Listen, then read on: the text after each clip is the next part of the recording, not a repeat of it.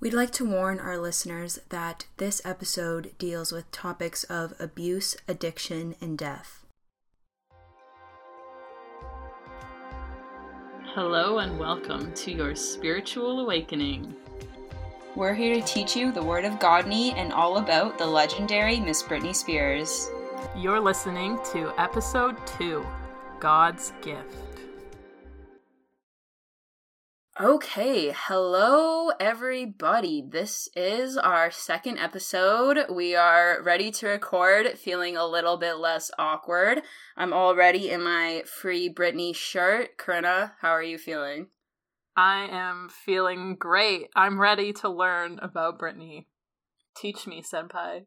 I said we were less awkward, but I don't think we are. I think we're equally as awkward, but it comes with time. So, again, bear with us.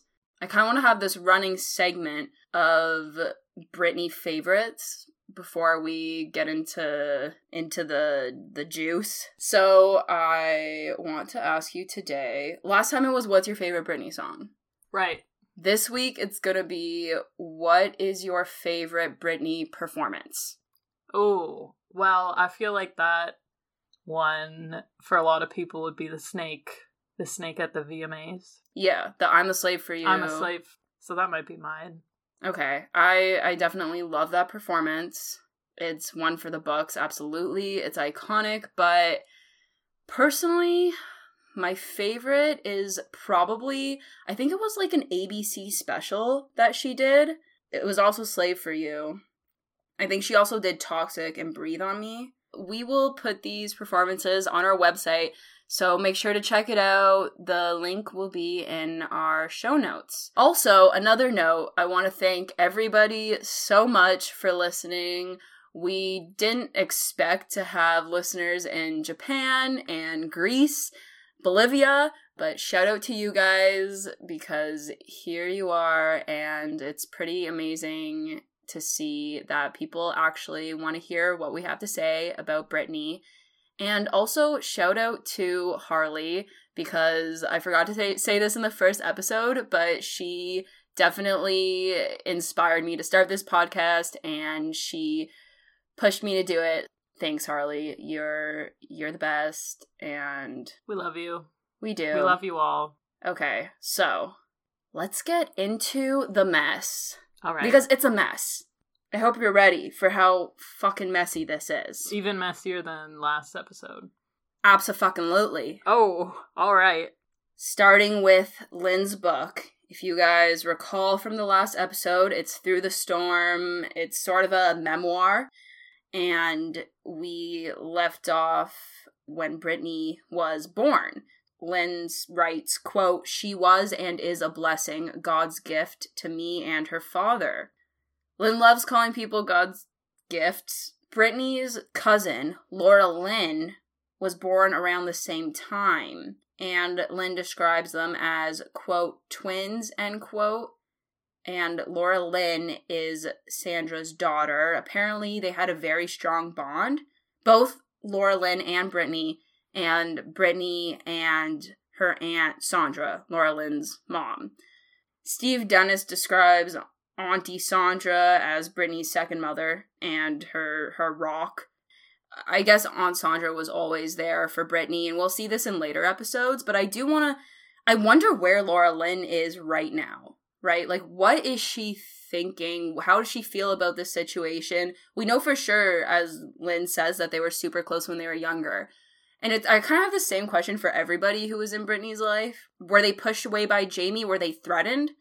I know certain people were threatened for sure with I, I'm not sure what exactly, but someone said they feared for their life. We'll talk about that Ooh. in upcoming episodes. Where are they? What are they doing? What do they think? Do they want to save her? Do they think she's do they believe what Jamie and her management and her team are saying about her?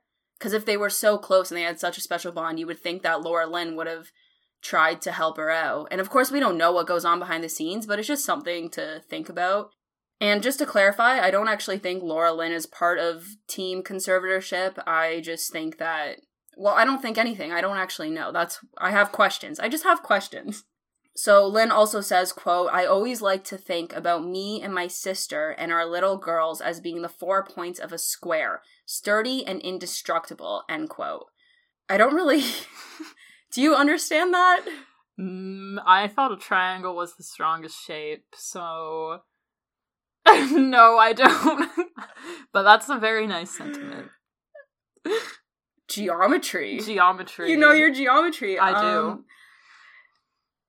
it's it's an interesting quote and I think that it points to how much pressure Britney was under to always be strong, to be as Lynn says sturdy, indestructible, right? And this is a this is a running theme in the book and well in Britney's life.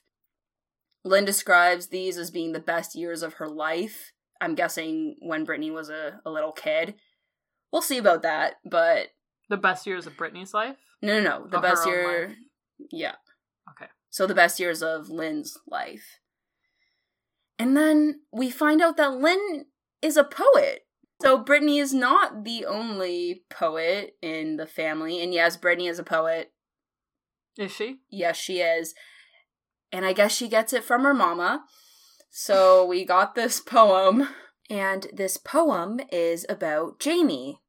Every time I look at you, I see bittersweet memories of you and me. Is that the poem? That that's the poem. Oh, okay. well, that's uh It's short and sweet. yeah, bittersweet. Oh. Oh. Now we're going to inside the dream. Steve Dennis says that when Britney was eight months old, I thought this was really cute. She got her first headline as Baby of the Week. Baby of the week. Baby of the Week. Her first headline at eight months old. She was born to be a star. She was destined for fame. He also says that Lynn saw Britney as an accessory and companion before she saw her as a child. Now, this is obviously all conjecture. We. Th- this is not a fact. This is just Steve Dennis's opinion. He also spoke to a psychotherapist who is apparently relatively well known and has many clients in Hollywood. Take this with a grain of salt, but the, they say, quote, when people don't have a sense of self, they tend to objectify others, and babies can be viewed as dolls to fulfill a parent's need to be merged with their child and to be in control of love. End quote. All right, in witnessing a miracle, and that's the the next chapter of Through the Storm, Lynn talks about how she owned and operated a daycare. So, like Britney, she loved children. And Brian, at this point, was now nine. Britney was four. And Brian had a seizure when he was at school and he fell into a coma. Oh dear. Oh dear, oh dear is right. Pretty horrible. Lynn says she, quote, died a thousand deaths, end quote, while Brian was being treated and airlifted. And she asks, quote, can you imagine what that felt like to see my unconscious son lifted in the air without me, end quote. That's rough. Oh, it is. Certainly. It is, and it reminds me of Britney in the ambulance in 2008. Just to point that out, that I think Lynn is maybe drawing a parallel between these two situations and not necessarily explaining herself or her actions regarding what happened to Britney, but maybe defending herself in a way or showing that she is a good mother. She, you know, felt horrible while Brian was being taken away. So she must have felt horrible when Britney was being taken away. And there was a prayer chain organized for Brian when this all went down. They were extremely, or are, it's hard to say. Lynn claims that they're spiritual and not so much religious but they have very strong ties to Christianity. Britney actually kept a prayer journal. What's a prayer chain? I don't know. I think it's when you a bunch of people pray. Huh. Yeah. So Britney was told to have discussions with God and to confide in her pastor. So sounds pretty religious to me. So back to Brian, poor Brian. When he was released, quote, we brought our son home, never to take his life or the life of anyone we loved for granted again, end quote. Everything in this book, including this quote, obviously, has a purpose. She's trying to show the reader how much she cares for her children, why she took such drastic measures with Britney, right? So, the reason why, in my opinion, she's sharing this stuff about Brian is to give context for what happened in 2007 to present day. Which to defend. Is, sorry, which is Britney's. Like when Britney shaved her head? No, I'm not talking about Britney's actions, I'm talking about Lynn's actions. So Lynn wants to defend to I not only the reader, but she said remember she said at the beginning that she wanted to I forget it wasn't make up for her failures, but yeah, I remember, remember she talked about wanting her children to forgive her, forgive her yeah. for her failures and shortcomings as a mother and that's what I think she's doing in I mean obviously this whole book is about that for mm-hmm. the most part, but especially sentences like this one really just remind you of her end goal of the book. So Brian seems to be every parent's worst nightmare. He had a dirt bike accident when he was 8. So first he has a seizure, which obviously he can't control. And then he has a dirt bike accident, which reminds me of Jamie Lynn's daughter, who this happened way after Through the Storm was published. But Jamie Lynn's daughter had a dirt bike accident as well. Maybe it wasn't dirt bike, but it was a sim- similar sort of vehicle and similar, I guess, accident. Oh, okay. It was an ATV. Right, I remember that when she like flipped into a pond or something. Yeah. These people uh maybe should stay away from dirt bikes. Yeah, or And know, also kids who are 8 years old are not supposed to be operating dirt bikes. Exactly. I think Jamie Lynn's daughter was actually the same age. Well, I don't think you should have 8-year-olds around dirt bikes. So but Britney's the one who can't take care of her sons. Anyway, Lynn says, quote, I never knew what was going to happen to Brian on any given day, end quote. And the, everyone in the Spears family is wild. Why are these kids why what the hell? I mean, come on, lady. He's eight years old. I mean, how do you not know what he's gonna do? I couldn't even ride a bike till I was eleven years old. okay, well that's a But that's another story. I have no comment on that. Now this is interesting and it it goes back to the whole religion thing. Quote, no one knew what was wrong with Brian and at first no one knew how to treat him, but God knew, and that day he listened to the prayers of his people, our friends, family, community, and church members, and I'm guessing even total strangers, and answered by preserving our, my son. End quote.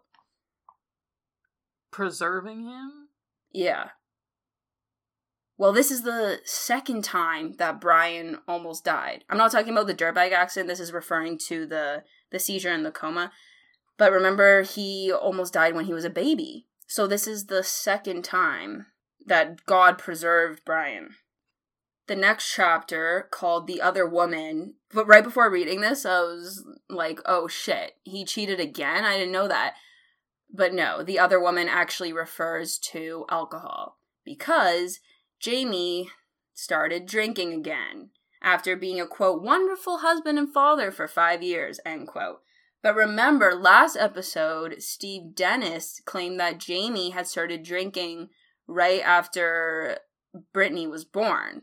So i'm not exactly sure what years lynn is referring to when she says four or five years but it kind of seems like he always had a drinking issue and she says he started drinking quote too much end quote.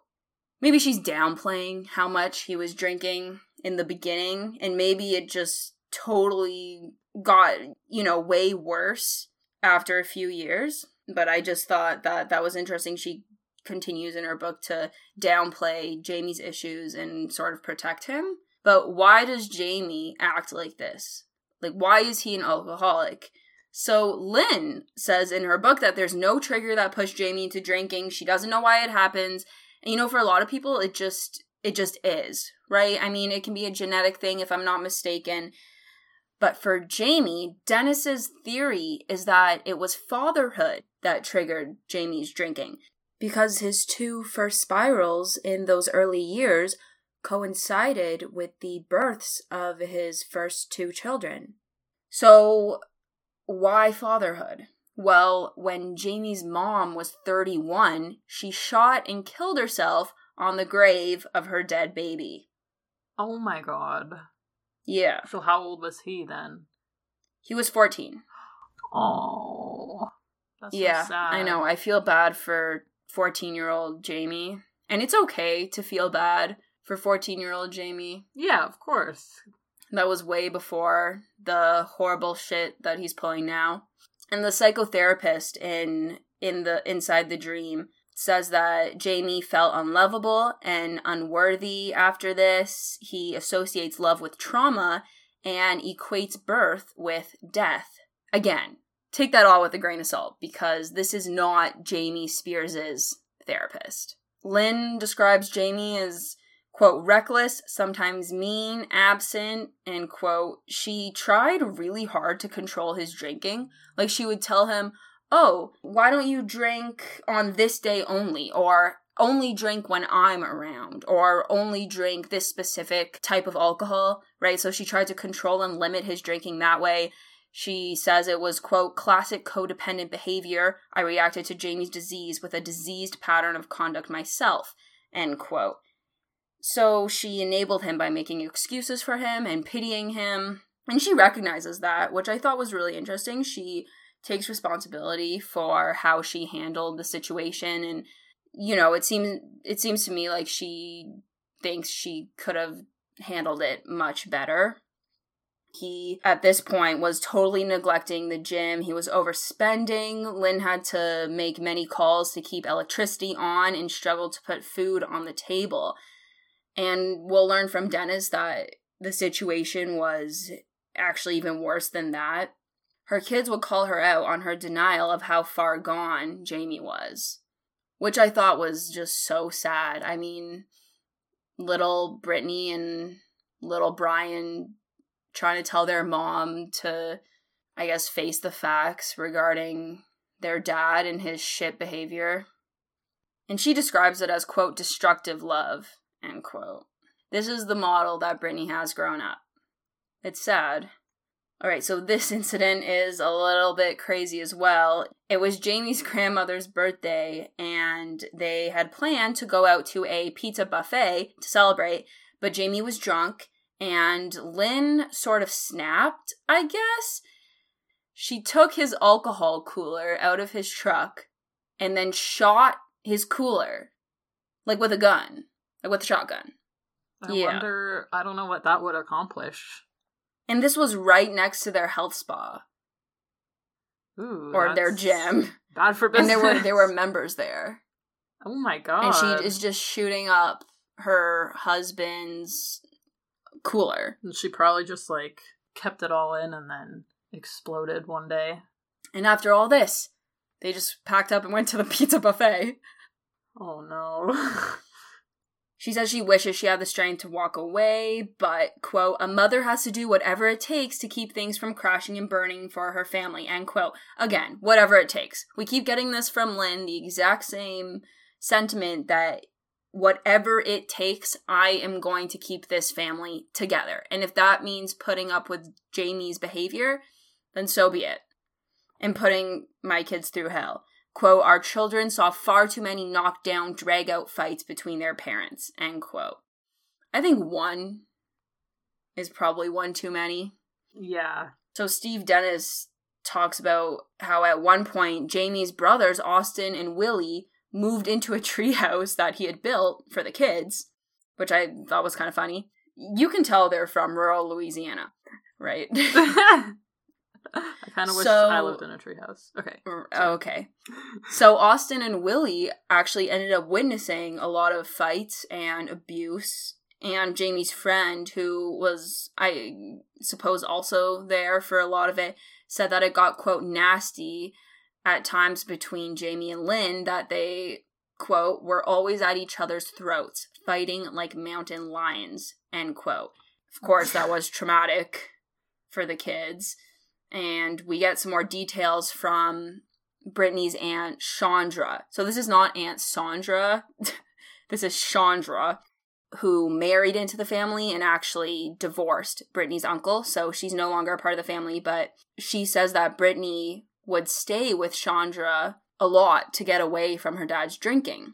And Dennis says that the verbal abuse had forced Britney to become, quote, quiet and withdrawn until she had to perform, end quote. So it's already starting to affect her, right? Kids are very receptive to everything around them, right? They're not stupid. And it affects them. So she she became very very shy. Actually, she was so shy, she wouldn't sit on Santa's lap. And you wouldn't understand that from the performer that she became and is today. Austin, Jamie's brother, said that he would stick up for Lynn when Jamie would scream at her, and that the kids clung to Lynn for safety. So, another incident that happened at a crawfish boil, Uncle Willie, that's Jamie's other brother, describes how, quote, Jamie was drunk and then tried to drive off with Britney in the car. She was no more than five years old. I tried to stop him, so I reached into the truck to grab the keys from the ignition and he punched me. We got right into it there by the car, fighting in front of her. Britney was jumping up and down, crying. Lynn had to run out to get her inside. End quote. So sad. Yeah, it's horrible. So the psychotherapist says that Lynn and Jamie were so invested in the fighting in each other that they actually ended up neglecting the kids. I mean, yeah. I think that's pretty obvious, right? We didn't really need the psychotherapist to tell us that, but I, I thought I would include it anyway, just to validate what you're all probably thinking. And Britney and Brian would witness their mom giving Jamie chance after chance. This is going to affect their relationships growing up. So Willie claims that Britney would she would cry when she was little when her parents were fighting. Then as she got older, she just started ignoring it, and then when she got even older, she would just scream at them and curse at them to stop. She's getting involved in the fights. And the psychotherapist theorizes that Britney always felt like she was, quote, living on the edge, end quote, and that children who have to live on the edge like this all the time grow into, quote, impulsive individuals with little concept of consequences, suffering from low self esteem, great anxiety, and trust issues, end quote. Now, I don't, I'm not saying that Britney has or had those problems, but that's just what the psychotherapist thinks. And it also creates lots of resentment, right? I mean, obviously, if your parents are acting like that, you're going to resent them, especially her dad. I just thought this was kind of funny. I didn't really know where to put this, but Jamie's friends say that he deserves compassion hmm. and not judgment. And not judgment. Right. And that quote, no one more than Jamie knows that he messed up, but he believes God gives people second chances. He's a decent, stand up guy who refuses to deal in bad business and doesn't really care what people think about him, end quote. I think he had a lot of chances and he blew them all. Oh, yeah. So I don't know what he's talking about. I have. I think that quote speaks for itself. I don't think I have to comment yeah. on it.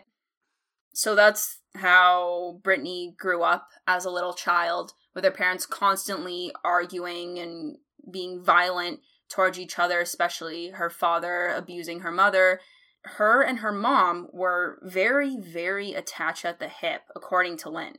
And it got to the point, even when she was at gymnastics, she had to see her mama through the observation glass or she would start crying. So she had to see her mom at all times. She, I mean, remember they said the kids clung to Lynn for protection. So this carried through even outside of the home. And you know, my heart just breaks for Britney right now because her mom totally abandoned her. Like, without a doubt, when she was really going through it, her mom abandoned her.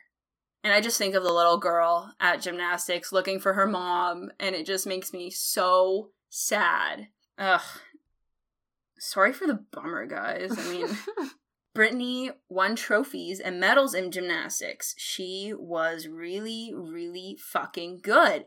I mean, she's good at everything she does, so I'm not surprised, but from ages six to nine, her coaches were actually convinced that she had the talent to go all the way to the Olympics. Damn. So she's always been a performer. Yeah. Yeah, no, she has but she actually quit because it wasn't as fun as performing, dancing and singing. And you know I can see that. Yeah.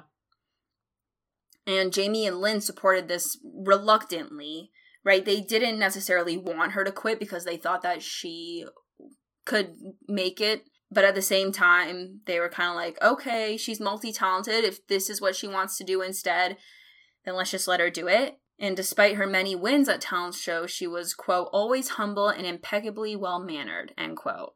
I charming, can just. Charming Southern girl. So, remember the Jamie poem? Now we get a poem about Britney. Are you ready? Yeah. Sometimes when I see that sparkle in her eye, it makes me sad. I want to cry. Cruel world, turn away. Spare my little star. Let her wit and charming beauty go very far. So she she's not saying she wrote these poems now. She's saying she wrote these poems back when Britney was a little. Do we buy that? Do we buy that? Because this is kind of prophetic in a way, right? Yeah, it definitely is. Why does the sparkle in her eye make her sad? I don't know. That's why I don't necessarily buy that she wrote this. Yeah. Before. Or maybe she did, but they sort of tweaked it. Now, Britney liked playing with baby dolls over Barbie dolls and was a quote, nurturing soul from the start, end quote. I thought it was interesting that Lynn points this out, and it again makes me so sad for Britney right now, considering she's unable to have children. All she wants is another baby. If you got that reference, then you're a true Britney fan. So, as we know, Britney loved to dance. Her mom signed her up for dance lessons at the age of two. And I just want to know where are they getting the money for this stuff? Seriously, I mean, the fact that they didn't have food on the table, I mean, what? It was even worse than that. Steve Dennis claims that they were, quote, financially desperate, end quote, and that Britney would find the fridge empty and Jamie would have to hunt for their dinner in the woods. So they were eating squirrel. And Britney has confirmed this herself that they ate squirrel because they were so poor. Now, I I do want to clarify that the Spears family actually hid how poor they were when Britney became famous but this, even Lynn in Through the Storm, she definitely says we struggled, but she doesn't talk about how poor they actually were. And not just Britney, Brian. Sorry, Brian as well. Jamie, like I said, had neglected the gym. Lynn had to, quote, beg and borrow money from friends to keep afloat, end quote. And Jamie would be playing poker, which he often lost at, real bad. And then he would drink to recover from his loss. So it's a great cycle. Britney just kept on keeping on though. She would perform at friends' houses or her uncle Sonny's house. That's Lynn's brother. From the age of three, they would say, I thought this was cute. Quote, go on, Brit Brit, show 'em what y'all can do. End quote. Aw, she should put that in a song. Her dance teacher from childhood described her as, quote, unusually driven, focused, and a perfectionist, end quote and her aunt Chandra described her as quote a model child end quote. She was perfect on the outside according to these people, right? On the and I do want to emphasize on the outside.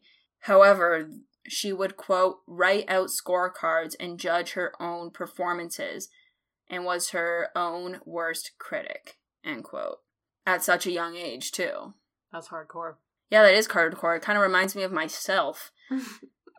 yeah, yeah. Lynn argues that she, Britney was the best. She was the leader. And you know what? I believe it. She got her first solo at age four.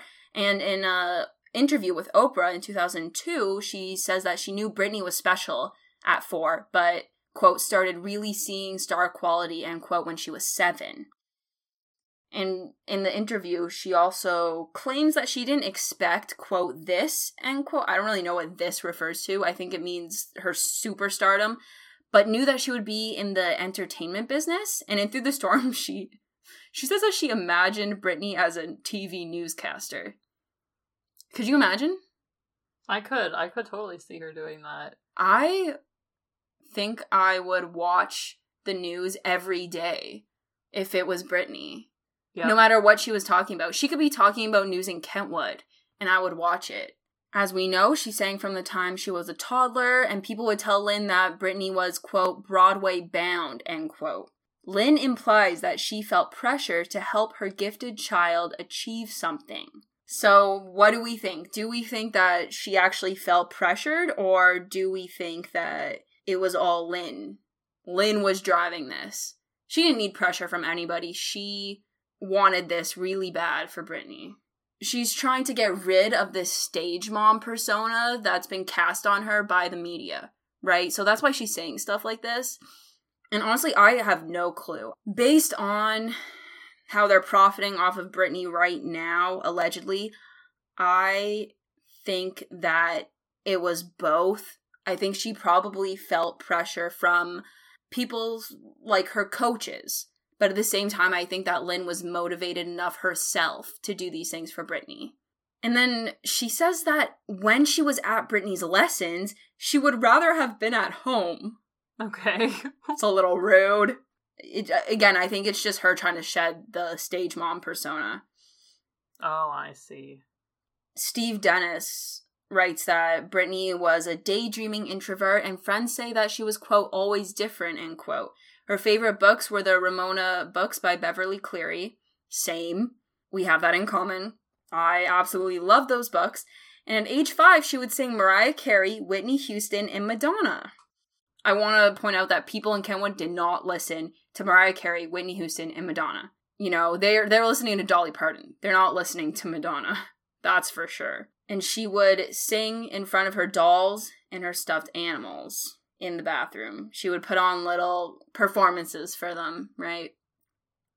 She would also go to the gym that her parents owned all the time and she would change the music from whatever they were playing to pop music and she would just start dancing around or she would go to the steam room and she would practice her opera notes in the steam room. Isn't that adorable? Yeah. But her mom and brother would tell her to shut up and keep it down. well, yeah, that's understandable, I guess. when she was five or six, she won a singing competition at Dairy Days, a local festival. And this prompted her mom to start driving her to competitions an hour away. She sang, like, quote, Aretha Franklin, end quote. And this is something important that a lot of non Britney fans don't know. Britney when she was younger at least, had an extremely deep and powerful singing voice.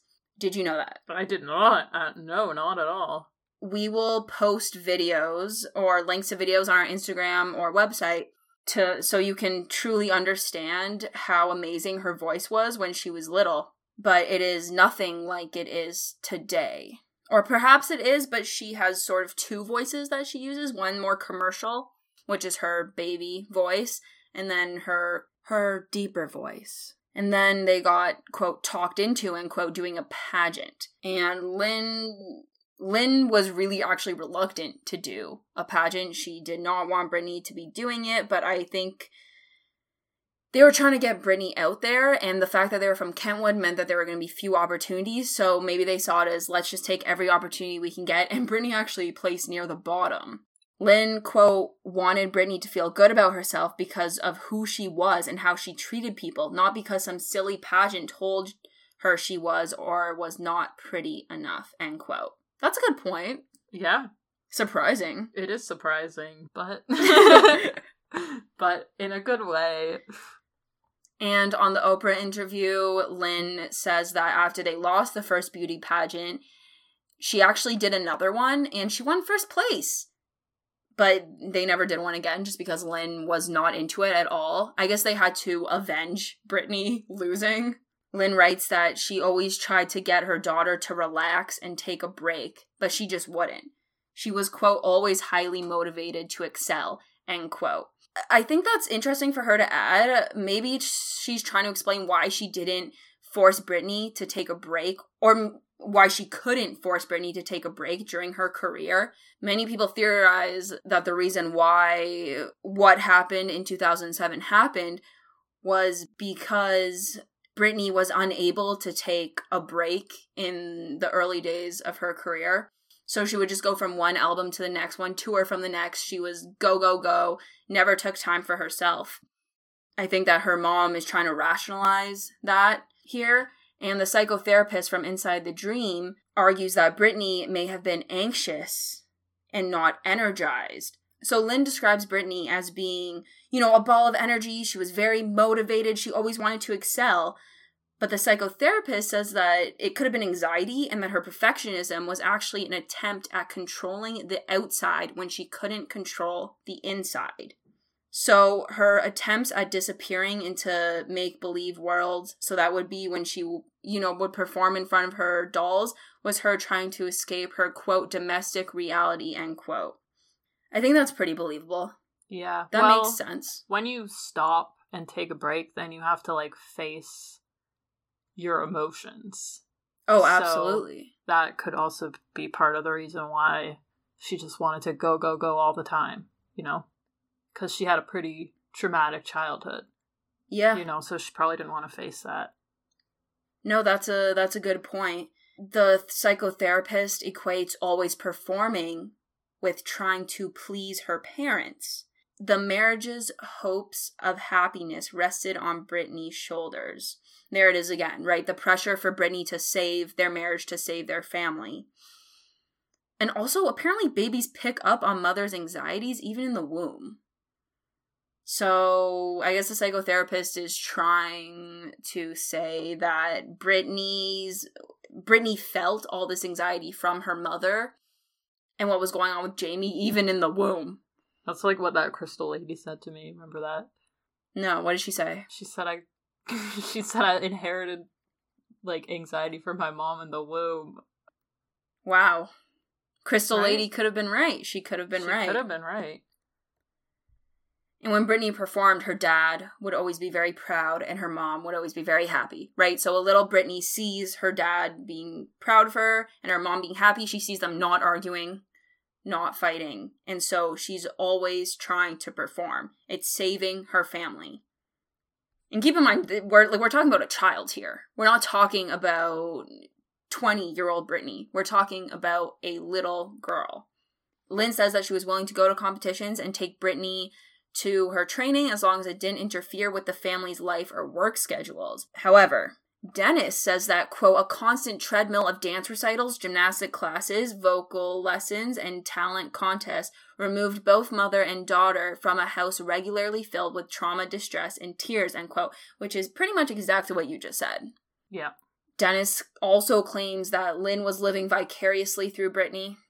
And I I also want to point out that Dennis sort of he sort of seems to be demonizing Lynn a little bit in his book while protecting Jamie. He makes a lot of excuses for Jamie and seems to paint Lynn in a negative light every chance he can get. Now, I'm not saying I agree or disagree with what he's what he's writing here. I'm just saying I just want people to know that and to take everything that anyone says with a grain of salt. And also Britney adopted Lynn's romanticism of domestic life. You know, Lynn's do whatever it takes. Britney is starting to feel the same way. The psychotherapist argues that performing for Britney, quote, provided a place which allowed her to disconnect from her reality and to go to a place to which she can connect, avoid pain, and find freedom, end quote. And that's not just about child Britney, that's also about Britney, I think, throughout her whole life. Performing was her escape. As I previously stated, Lynn wants to defend herself from the quote claims that I was a pushy stage mother, end quote, and the psychotherapist says that Lynn's purpose in life was to quote find success for her daughter because she felt she'd failed in her own life, end quote. That's pretty harsh. So now we know Britney's vocal training, dance lessons, gymnastics, all that stuff, but what about school? I get this question a lot. What about Britney's schooling? Well, she actually went to a private school called Park Lane Academy. It was $200 a month for both Britney and Brian to attend. She played point guard for school basketball team. So if y'all didn't know already, Britney was also a basketball star. She could have been in the NBA Oh my god, could you imagine? and she was immaculately dressed at school or otherwise. Now, Britney's dream of being a star to Lynn, quote, seemed like an impossible wish coming from where we come from, end quote. But when Britney was nine, they took a chance and they traveled to Atlanta to try out for the Mickey Mouse Club. And Lynn was pregnant with Jamie Lynn at the time. So she auditioned in front of Matt Casella. I hope that I am pronouncing that right. Who discovered Ryan Gosling and some other child stars. Dennis writes that Matt describes Britney as being, quote, the most talented eight year old I ever auditioned, end quote. Christina Aguilera also auditioned at this time, and both girls were told to come back and audition again in a couple of years because they were too young. Eight years old is too young to be a Mouseketeer. However, Matt ended up giving Britney's name to an agent in New York whose name is Nancy Carson. Ben Affleck, Matt Damon, had also been to her talent agency as kids, and Carson was, quote, struck by the maturity and depth of Britney's vocals for someone that young. Again, Lynn wants to maybe hide how poor they were, but when they went to New York, Dennis says they actually had to go by train because they couldn't afford the airfare. It was a 30 hour trip. And when Britney got to New York, her first question was, Where are the cows? Aw, country girl. As I mentioned earlier in the episode, Lynn was pregnant when Britney first tried out for the Mickey Mouse Club, and Jamie had actually had a vasectomy that had clearly failed because apparently, quote, God knew how much we all needed Jamie Lynn in our lives, end quote. Because Britney really needs Jamie Lynn right now. Jamie Lynn is super. We all need Jamie Lynn in our lives. Such a great sister. Such a great mother. Ooh to put that in there. allegedly, allegedly. Mm-hmm. Apparently, Brian and everyone else was and still are, quote, goo goo over Jamie Lynn, end quote. Yeah, yeah, we're real goo goo over Jamie Lynn, huh? And this is sweet. Britney and her cousin Laura Lynn became, quote, little mommies, end quote, to Jamie Lynn. And Lynn this is strange because Lynn talks about how Jamie was a shit husband, a shit father, an alcoholic, an abuser, and then says that when Jamie Lynn was born, it was, quote, the life of my dreams, end quote. I don't know. Jamie Lynn is apparently an old soul, reserved and private. Okay. Super private. Very reserved. Mm hmm. An old soul, for sure. After Jamie Lynn was born, Britney, Lynn, and Jamie Lynn all moved to an apartment that they were renting in New York City for four months after Britney had been chosen as an understudy for an off Broadway musical. She spent three summers getting vocal and acting coaching in New York. That was where she mastered her signature breathy vocals, according to Dennis. And this was in 1992, pretty much right after Jamie Lynn was born like a year or so, more or less.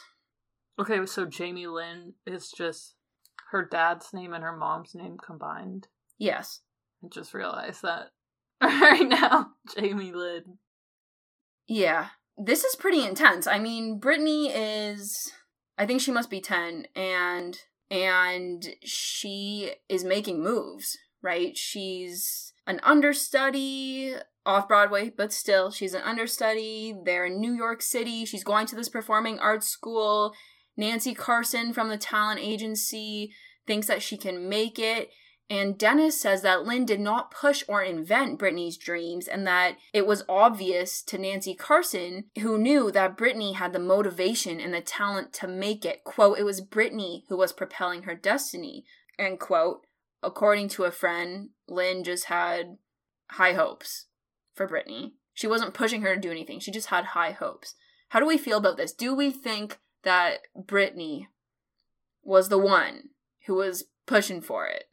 Do we just not understand that because we are not born performers? Yeah, that's a good question. I mean, she probably was very driven. It seems like Britney was very driven from a young age. But it kind of seems like Lynn is like taking the blame, trying to take the blame off herself you know, she's like, this wasn't my idea. Like, none of this was my idea. It's all Britney. Yeah, I mean, I definitely agree with that assessment. I think it was both of them, but at the same time, Lynn's the adult here. When enough is enough, it's up to the adult to step up and take responsibility. I'm not necessarily talking about this situation, but when Britney was 16, 17, with Baby One More Time, right? That was a time when Lynn in many situations should have stepped up and said, All right, let's chill out now because you're a child. So before she was chosen to be the understudy in 92, she competed in a talent show called Star Search. And this was basically American Idol. Similar, similar concept. So it was a quote face off between two acts presided over by four judges who rated each performance with full stars, quarter stars, or half stars. End quote. Christina Aguilera, LeAnn Rimes, Rosie O'Donnell, Justin Timberlake, and Usher were all on Star Search. I did not know that. Did you know that? Because I was No. unaware. I never heard of this thing, this competition or this show until I read that Britney had been on it. So is it filmed? Yes, it's a TV show. So Britney actually made it to junior vocalist finals and sang Naomi Judd's Love Can Build a Bridge, but lost to the other contender by a quarter star. And she cried after losing. I would too. I was looking into Star Search just because I was interested in watching her audition again and I came across a interview from a TV special and they interview the guy who won Star Search. And he says that Britney and another competitor were quote equally hateable, end quote. I just thought that was funny. I'm like, okay, dude. Isn't she a child? No, no, no, this is after Britney became famous. Oh, okay. How could anyone? How is she hateable? I don't know. She's not. This guy's just jealous that. I mean, don't even know who this guy is. Yeah, oh, fuck this guy.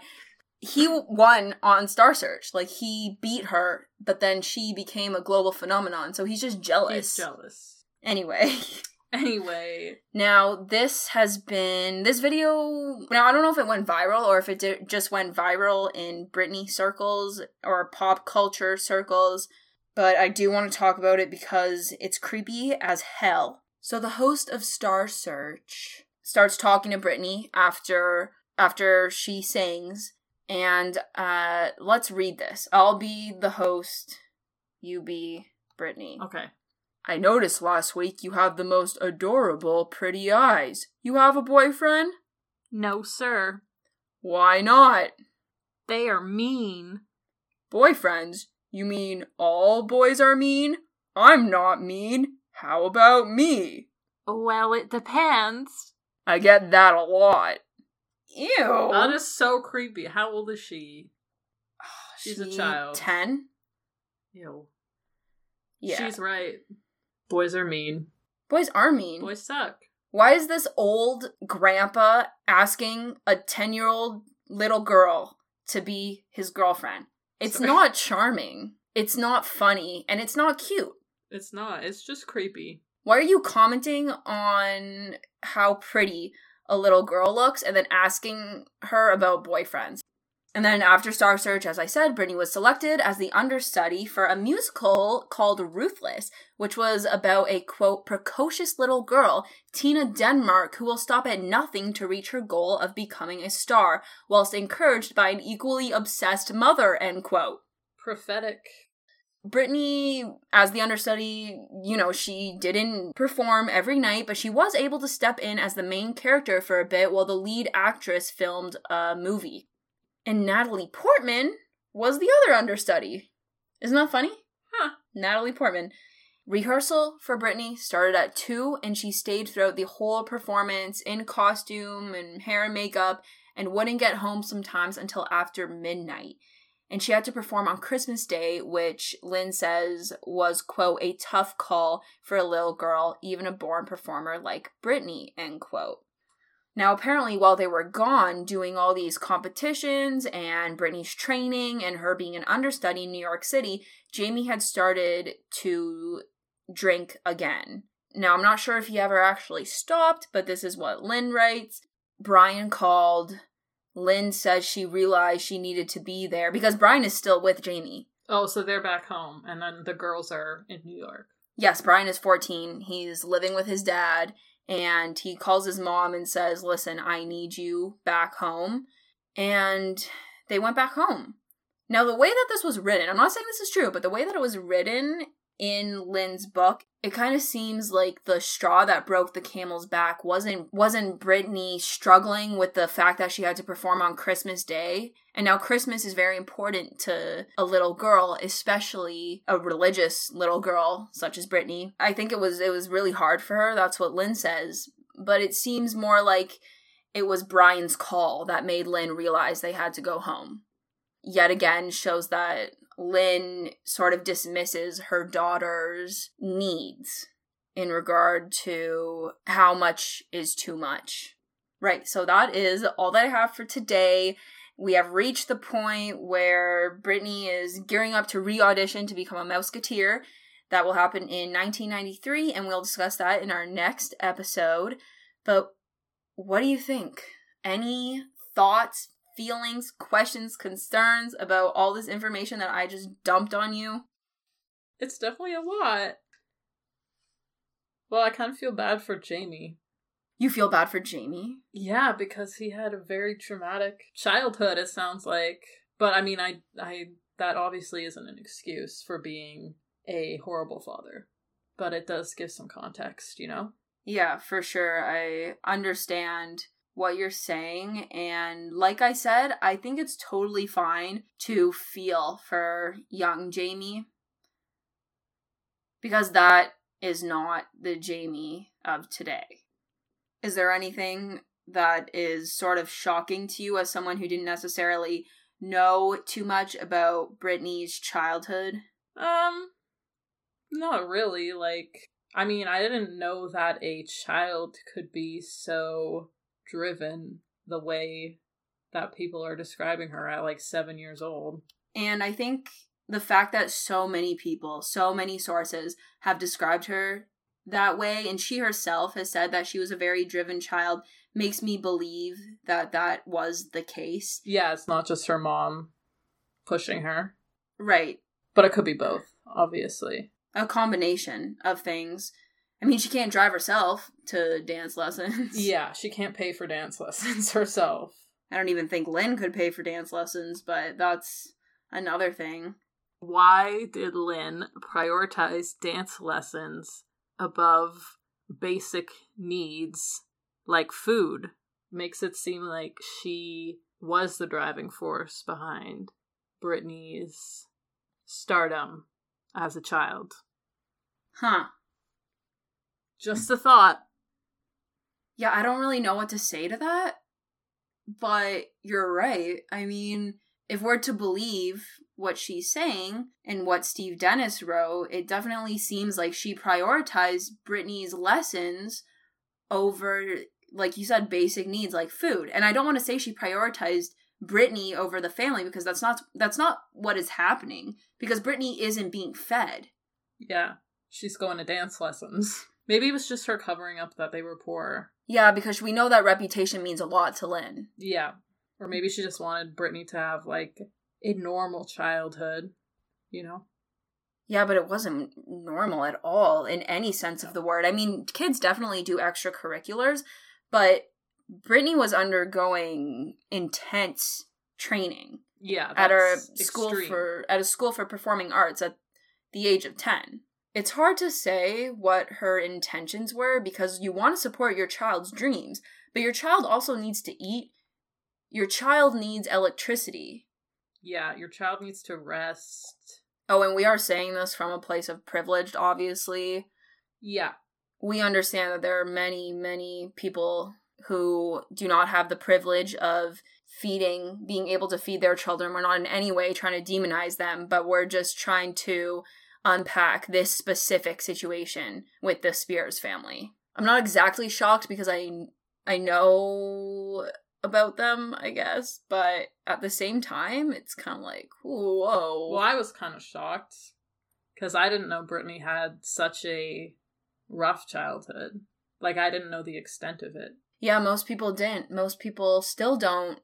Mouseketeer days, I think, were pretty good for her, though. So, next episode maybe won't be such a bummer. Thank you again for listening. We really, really appreciate it, as we said. And if you enjoyed this episode and the last episode, or even if you didn't enjoy and you want to give us a one star review on Apple Podcasts, please do it. We really need reviews. That's going to help boost our podcast. So, whatever thoughts you have, you want to get them out there, give us a rating on Apple Podcasts. And if you listen to uh, on Apple Podcasts or any other platform, tell your friends about us, share that you're listening. So, yeah, love you. Love you.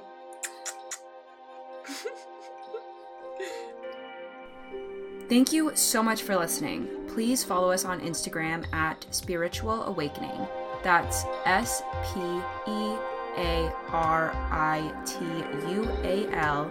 And check out our website at spearitualawakening.wixsite.com slash podcast for all of our sources, Britney updates, and more.